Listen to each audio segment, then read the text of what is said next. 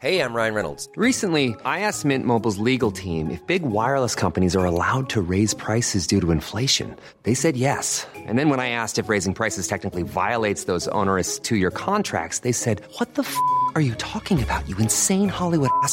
So to recap, we're cutting the price of Mint Unlimited from $30 a month to just $15 a month. Give it a try at mintmobile.com slash switch. $45 up front for three months plus taxes and fees. Promo rate for new customers for limited time. Unlimited more than 40 gigabytes per month. Slows. Full terms at mintmobile.com. There's never been a faster or easier way to start your weight loss journey than with PlushCare.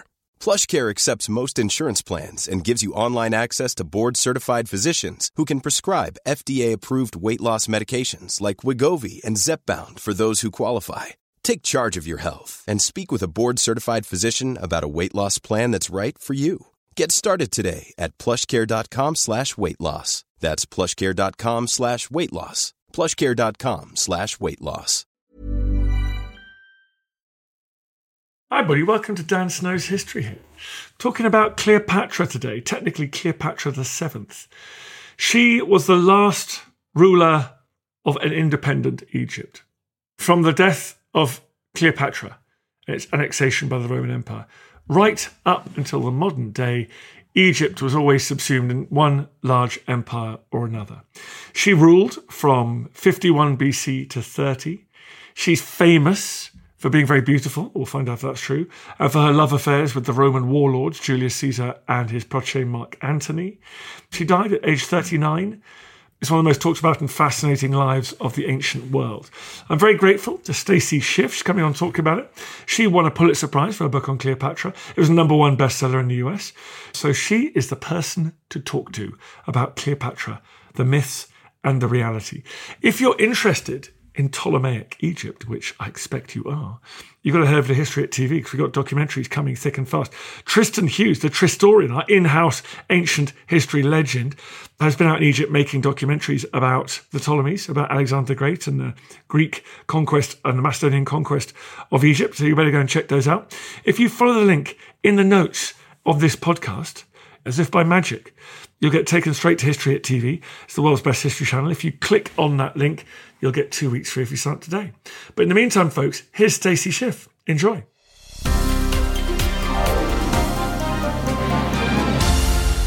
Stacy, thank you very much for coming on the podcast. I'm delighted to join you. First amazing fact about Cleopatra is that she lives closer to today than to the people who built the pyramids, right? I mean, that just gives you a sense of Egyptian history. It's really hard to get one's arms around the breadth of Egyptian history. I mean, she's 1,300 years removed from Nefertiti, with whom I think we confuse her occasionally. Yeah. So, yes, there was an ancient world even in the ancient world, is the best way to think about it. Since we're on that subject, how did she think about the ancient world? I mean, did she think it was one long continuous entity and she was the most recent incarnation of it, or was it as distant as we regard her to us today? It's very hard to get a sense of anything, by the way, in terms of what's going on in Cleopatra's mind. She's connected to that history both legitimately and illegitimately because she doesn't, in fact, descend from the previous pharaohs. But she certainly has a grasp of the traditions and the customs and the affections of her subjects. She's the first ruler of Egypt to learn Egyptian, which tells you a very great deal. First of the Ptolemies to learn Egyptian. So it tells you something about her connection to the people and to the country. Right, okay, because this gets down to it. Because it may surprise listeners to hear that Cleopatra was part of the Ptolemy dynasty, who were what, basically Greek? Yes, I mean, they're interlopers, actually. I mean, they're a general who is a general under Alexander the Great decides quite wisely that he should annex Egypt. And so, shortly after the death of Alexander the Great, he does so and establishes a dynasty, the Ptolemies, who will rule Egypt for the next several hundred years, from whom Cleopatra descends. And they are, by and large, Greek aristocrats. So she's Macedonian Greek on every side of the family. And of course, we know that in particular because they practice sibling marriage. So she's thoroughly Macedonian Greek because there's no one really else allowed into the bloodline.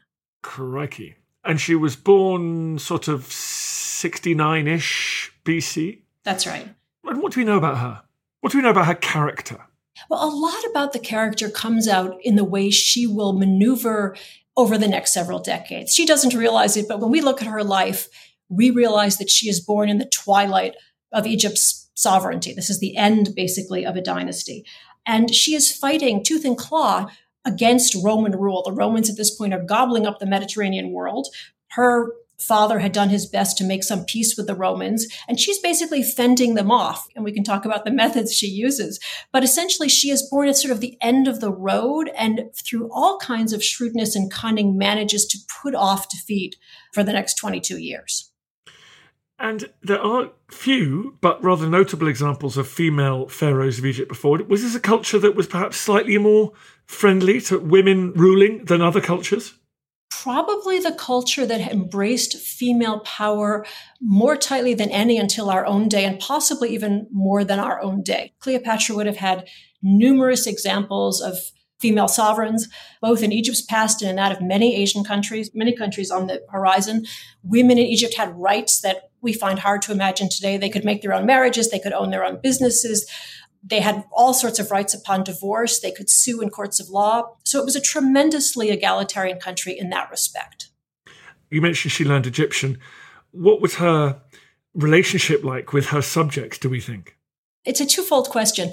She learns Egyptian and, in fact, speaks nine languages. She's immensely well educated. And what she would have had in terms of education would have been the same education as Caesar or Mark Antony or any well born man from Athens or from Rome, she would have had the education of the aristocrats of the day. She would have read the same texts and been able to speak and declaim with the same power.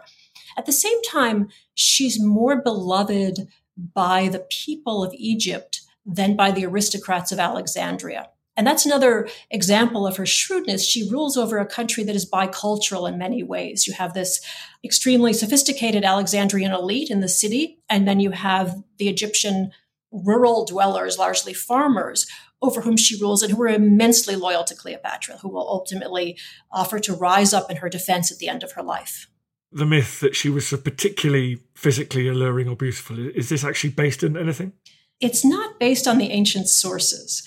She definitely becomes a siren and a vixen very quickly after her death. No ancient chronicler speaks of her beauty. There were many beautiful women in the ancient world, and many women on whom any number of chroniclers discourse about their beauty. Cleopatra was not one. Plutarch very specifically says that the attraction was in her presence, which was his word, not mine, bewitching. She spoke nine languages, but she spoke more languages of seduction, that she had any number of kinds of flattery at her disposal. But he makes clear that it was not her physical presence that was really the main attraction. And if you look at the portraits on coins, which are the best portraits we have, she's very Semitic looking. She's a hooked nose and very strong cheekbones and kind of sunken eyes. She's by no means what we would today call a classical beauty. So she ends up marrying her brother? She marries her brother on the death of her father, which was the tradition among the Ptolemies. They had practiced sibling marriage of the, I think, 15 previous Ptolemaic marriages, 10 had been between full siblings. So that when the father dies, this is 51 BC, Cleopatra, who's then 18, is married, at least officially, to her 10 year old brother. And very quickly thereupon, the two of them are embroiled in a civil war, one against the other. Okay. I imagine that's pretty complicated. Who wins? Ultimately, thanks to Julius Caesar, Cleopatra wins. The brother will be a casualty of that war. I mean, it's a very close call for Caesar, who arrives. Essentially, there's an intersection of civil wars at this point. Caesar chases Pompey to the shores of Egypt. Pompey is killed by Cleopatra's brother and his advisors.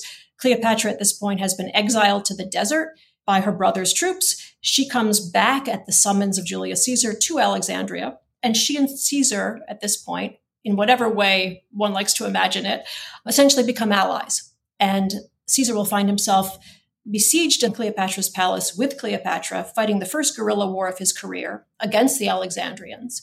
And he will win that war, which is the end of that brother of Cleopatra's. There's a remaining brother. It's a very complicated family. Yeah. So Caesar and Cleopatra, at this point, do they become lovers? Evidently so, because a child is born nine months later. Yes, they have a child shortly after the Alexandrian War. This is something that Caesar does not mention in his memoirs. And does Caesar then put her on the throne of Egypt, or is this other spare brother still a threat to her rule?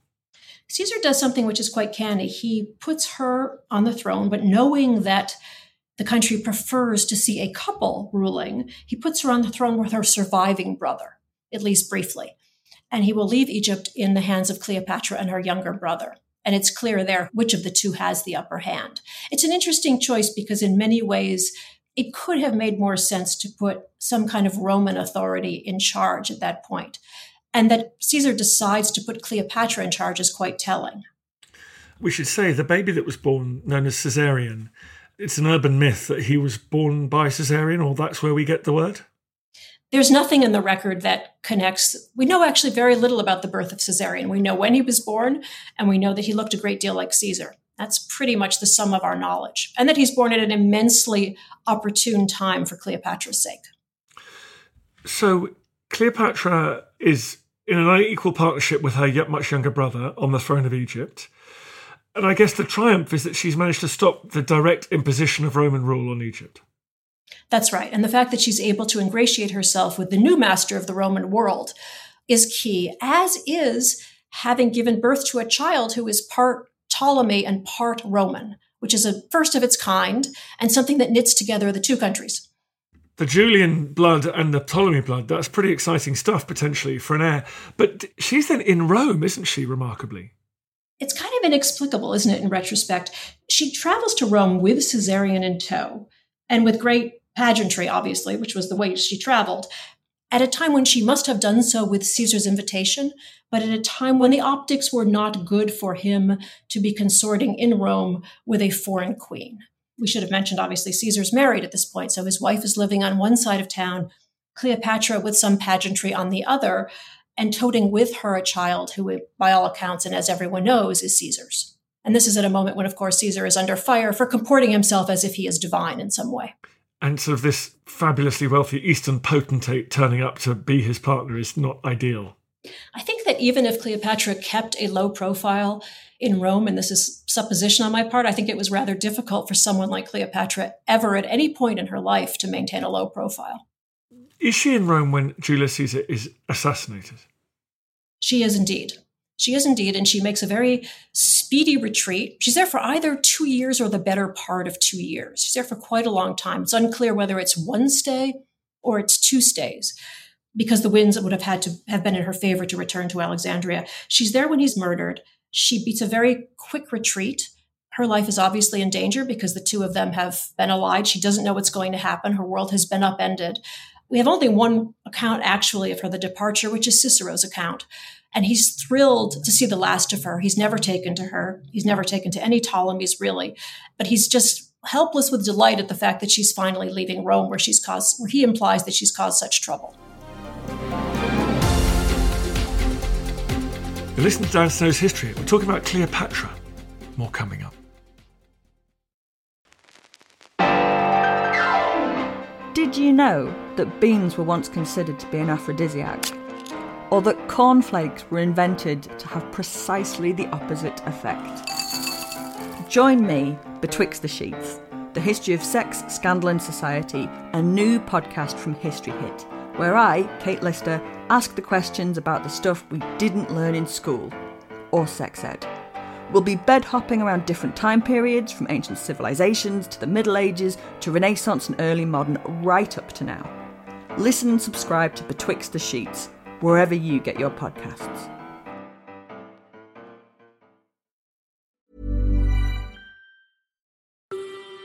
Hi, I'm Matt Lewis, historian and host of a new chapter of the Echoes of History podcast.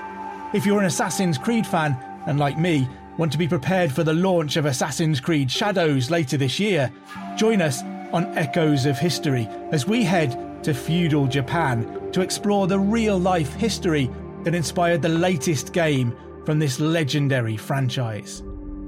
Learn about Yasuke, the African warrior who entered the trusted circle of Japan's most powerful warlord. Hear accounts of cultures colliding when Portuguese missionaries landed on Japanese shores, and follow Japan's journey through years of division and bitter warfare to unification at the dawn of the modern era. Make sure you catch every episode by following Echoes of History, a Ubisoft podcast brought to you by History Hit, wherever you get your podcasts. Hey, I'm Ryan Reynolds. Recently, I asked Mint Mobile's legal team if big wireless companies are allowed to raise prices due to inflation. They said yes. And then when I asked if raising prices technically violates those onerous two year contracts, they said, What the f are you talking about, you insane Hollywood ass? F- So to recap, we're cutting the price of Mint Unlimited from $30 a month to just $15 a month. Give it a try at mintmobile.com slash switch. $45 upfront for three months plus taxes and fees. Promo rate for new customers for limited time. Unlimited more than 40 gigabytes per month. Slows. Full terms at mintmobile.com. There's never been a faster or easier way to start your weight loss journey than with PlushCare.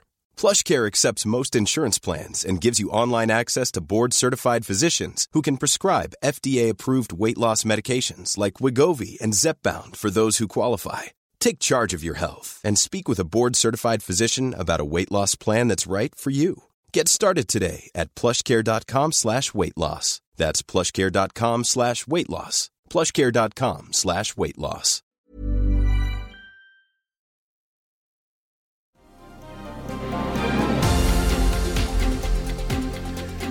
She returns to Egypt, and then remarkably, she ends up in a relationship with Caesar's protege, Mark Antony. Amazingly opportune, isn't it? She, for the next years, tries to surf, I guess you would say, the Roman civil wars, tries to figure out with whom to ally herself. She's called upon to assist various people. Obviously, she has a fleet, she has money, she's very useful. And the summons will come from Mark Antony ultimately to please meet him in what is today southern Turkey and to account in some way for why she has backed some of his rivals. And it's to that meeting that she goes with all of the splendor that we know from Shakespeare, which Shakespeare lifted from Plutarch, in her boat with her cupids fanning her and with the lyres strumming and strewing incense upon the shores. And as she would put it, comporting herself like Venus come to meet Bacchus for the good of Asia. And it works. It works so splendidly. It's amazing what an opulent dinner when the party favors are gem studded tableware and Ethiopian slaves can work for you. She just basically pulls out all the stops for Mark Antony. He's there, obviously, to ask her to account for her past behavior, but also to solicit aid for the military campaign that he envisions. And there's no better way to advertise your utility to someone in need of a massive military campaign than to highlight your wealth, which is what she does over the next few weeks. And so she helps Mark Antony and Octavian, Caesar's actual successor, get a grip on the Roman Empire. And then Mark Antony is kind of given the eastern half of that empire as his section of it, right? That's right. And it is really sort of to prove his Roman credentials that he decides to pick up where Julius Caesar had left off in an attempt to conquer the East. A giant Parthian campaign is his best guarantee of a hold on Roman power. And it's for that that Cleopatra is utterly essential, because he needs the funding to march off into Parthia. He's criticised, isn't he, but for forgetting his Roman roots. He lives with her in Egypt and behaves like a kind of Eastern despot. It's a little bit the same problem that Caesar must have had. It's very difficult to find yourself in the company of an Eastern queen. Cleopatra is suspect from the start. She's exotic. She represents the untrustworthy, cunning East. And Mark Antony embraces this with splendor. I mean, there's every reason to be associated with this woman who is not only in some strange way descended from Alexander the Great, to whom everyone wants to be related, but who also has had a relationship with Caesar. So for Mark Antony, this is sort of a double dose of glory. And moreover, it's very tempting to disappear into Egyptian splendor. This was a country that did luxury better than any country in the ancient world at the time. How many children do they have? They have three children. Cleopatra does manage to have children at the most propitious times. They have she has twins immediately after the meeting in Tarsus. She has twins, and then she has another son later. So they will have three children together. But the slight issue there is that Mark Antony is married to Octavian's sister, isn't he? It's very inconvenient. Yes, Mark Antony is married to several different women in the course of the relationship with Cleopatra. And that's one example we have of her shrewdness. At one point, she's very much intent on holding Mark Antony off from going back to his wife. And she does an, a really kind of exceptional beating her chest, crying her eyes out, keeping herself from food, starving herself to impress upon Mark Antony how much she loves him and how little reason he has to go back to his wife. And that's part of the reason given for the almost inevitable clash between Mark Antony and Octavian for the total control of the Roman Empire. But his relationship with Cleopatra is one of the kind of reasons given, is it? Octavian will do as much with that relationship as Mark Antony himself is able to do. It allows Octavian to declare war on Mark Antony, his brother in law, without declaring war on Mark Antony because it allows Octavian to declare war, officially speaking, on Cleopatra. So, yes, she serves Octavian's purposes admirably. And I don't think that's something that we can think that Mark Antony would have seen coming. So, the last great civil war of this turbulent period ends in this climactic naval battle at Actium. What does Cleopatra add to Mark Antony's military capability? She's able to not only supply funds and ships, but she's able, and this is partly due to the linguistic skills, to enlist the support of other allies in the East. So that that military camp is a really multi-ethnic, very, very heterogeneous camp of different bands of people, some of whom Cleopatra has managed to summon. There's a real tussle over whether Actium should be a land battle or a naval battle. Cleopatra, of course, because she's more comfortable on the sea, would prefer for it to be a naval battle. And she seems to be in most of the strategy meetings over how Mark Antony is going to somehow manage to bust out of Actium, where he's managed to isolate himself. And what happens? It doesn't end particularly well. Actium's a very difficult battle to unravel because we have very few specifics about it. There seems to have been a plan in which Cleopatra would make her way with the lifting winds at the end of the day through Octavian's battle lines and make her way back to Egypt. It's unclear whether Mark Antony was meant to follow her and whether Mark Antony's men knew about this plan. So as they go out to sea, Cleopatra will make a sprint for freedom and Mark Antony will follow her. Something goes wrong. We know Mark Antony is very displeased with the results. We also know that Octavian will clean up entirely and that Mark Antony's forces will surrender. But the problem, as you point out in your wonderful book, is that all of the sources here are written by the winners, the eventual winners, who portray this moment as sort of flighty, cunning, duplicitous Eastern woman disappears from the battle at the key point. I mean, we just cannot get closer to what was actually going on. That's the problem, isn't it? They do something else which distorts the record, which is that for Octavian's needs, that battle or that skirmish or that whatever it was is inflated to enormous proportions because he needs to have this massive victory at which he has defeated his rival and this duplicitous woman. So what may have been a somewhat minor incident is also turned into an epic battle. Octavian, who, of course, we should say becomes the Emperor Augustus, in case anyone's confused. Sorry for assuming that. Uh, Augustus was no stranger to having the various um, histories, loosely defined, written about how the whole of human history was heading towards this great moment of his sort of apogee. And I think that's where Cleopatra possibly most suffers is that the Latin poets will take over with the life of a Greek woman, and that's just no contest. So they return to Egypt. What happens to Mark Antony? Mark Antony goes into a tailspin after Actium, and here you really see the difference in the two characters. Mark Antony sulks and builds a little hut for himself in which he lives alone like a hermit. And at one point tries to turn a sort of minor skirmish into a major victory. He's really sort of not at his best at this moment. He's pretty much shrinking. Cleopatra, on the other hand, is at her most resourceful. She's trying to figure out some way out of what is clearly going to be a trap because Octavian, at some point or other, is clearly going to head to Alexandria. And she starts casting about, she's thinking about sailing to India. She's thinking about Spain. She's trying to drag boats across what is today the Suez Canal. I mean, she's launching these exceptionally bold and ambitious projects in her desperation. But you can see a very resourceful mind at work in those last months. But in the end, the net tightens, and the old cliche is that she commits suicide isn't with snakes or something. But what do you think is more likely to have happened?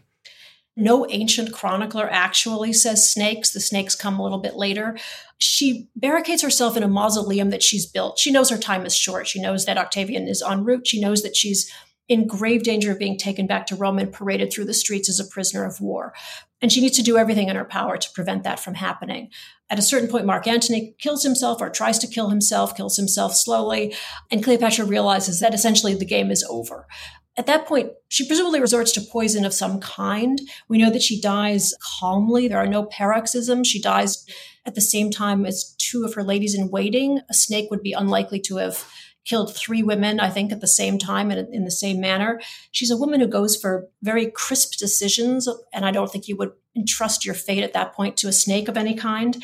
And it made sense that a snake gets tied up in the story when you think about it as both a symbol of Egypt and as something that we tend to associate with women who are great sinners. Yes, that makes sense. When you put a woman together with a snake, you're saying something, right? Yeah. And Octavian is a little bit fooled himself. He first calls in the, the men who are supposed to be able to suck snake venom out of a victim in order to save her. And that may have been what allowed the misconception that in some way an asp was involved. She is the last independent ruler of Egypt for, I mean, Until the modern day, exactly. yeah, until the modern day. Uh, How should we think about her? It's so interesting to think about these women who wield real power in a world so often dominated by men. What is your judgment on her as a leader? Everything that we know, and of course, there's a limit to what we have on the record, but everything we know points to an immensely shrewd and capable and protean thinker, in fact. She's delivered pretty much a losing hand and she plays it like a winning hand at all times. Even when she comes back from Rome, she comports herself as if she's somehow won a great victory. She's a master at propaganda. She's beloved by her people. She steers her country through famine and plague. She figures out ways to properly depreciate and renumber the currency. I mean, there's an enormous vitality there, and there's also clearly an enormous aptitude for what she had been raised to do, which was to say to rule a country. We are still obsessed with Cleopatra. Now, why do that is? Is it subsequent portrayals or is it something about her? Oh, I think it has to do with the fact that she's turned into a powerful enchantress in some way. I think it has very little to do with the actual details of the reign, or I think we remember her as the person who seduced Mark Antony and Julius Caesar. I think we think of her as a seductress. She pretty much embodies that. I think Elizabeth Taylor has helped tremendously. But I think, you know, the personal trumps the political, and I think the erotic trumps the personal, and the relationships with these men, and the sort of sense that she alone embodies that seductive Eastern power is really the reason why we go back to her and again and again, as do the holes in the record. The fact that we don't know the complete story, I think, leaves something that we always go back to claw at because we don't have all the details and we can't know the truth. Well, thank you so much for coming on the podcast and telling us all about it. What is your book called? It is called Cleopatra, A Life. Everyone, make sure you go and get it. It's um, won every prize going. It's the number one national bestseller. Stacy Schiff, thank you very much for coming on the podcast and talking all about Cleopatra. Thanks so much, Dan. I feel we have the history upon our shoulders. All this tradition of ours, our school history, our songs, this part of the history of our country, all were gone and finished. Thank you for making it to the end of this episode of Dan Snow's History. I really appreciate listening to this podcast. I love doing these podcasts. It's a highlight of my career. It's the best thing I've ever done. And your support, your listening is obviously crucial to that project. If you did feel like doing me a favor, if you go to wherever you get your podcasts and give it a review, give a rating, obviously a good one, ideally, then that would be fantastic. And feel free to share it. We obviously depend on listeners, depend on more and more people finding out about it, depend on good reviews to keep the listeners coming in. Really appreciate it. Thank you. When you need mealtime inspiration, it's worth shopping Kroger, where you'll find over 30,000 mouthwatering choices that excite your inner foodie. And no matter what tasty choice you make, you'll enjoy our everyday low prices, plus extra ways to save, like digital coupons worth over $600 each week. You can also save up to $1 off per gallon at the pump with fuel points. More savings and more inspiring flavors make shopping Kroger worth it every time. Kroger, fresh for everyone. Fuel restrictions apply. Where can you hear about the history of a lifetime? The Times has a new podcast about the lives that define the age we live in. Each week, through the obits pages of The Times, we bring you the stories of scientists, politicians, pop stars, athletes, and many more. What they did in their lives, why they did it, and how they did it. Your history, available wherever you find your podcasts.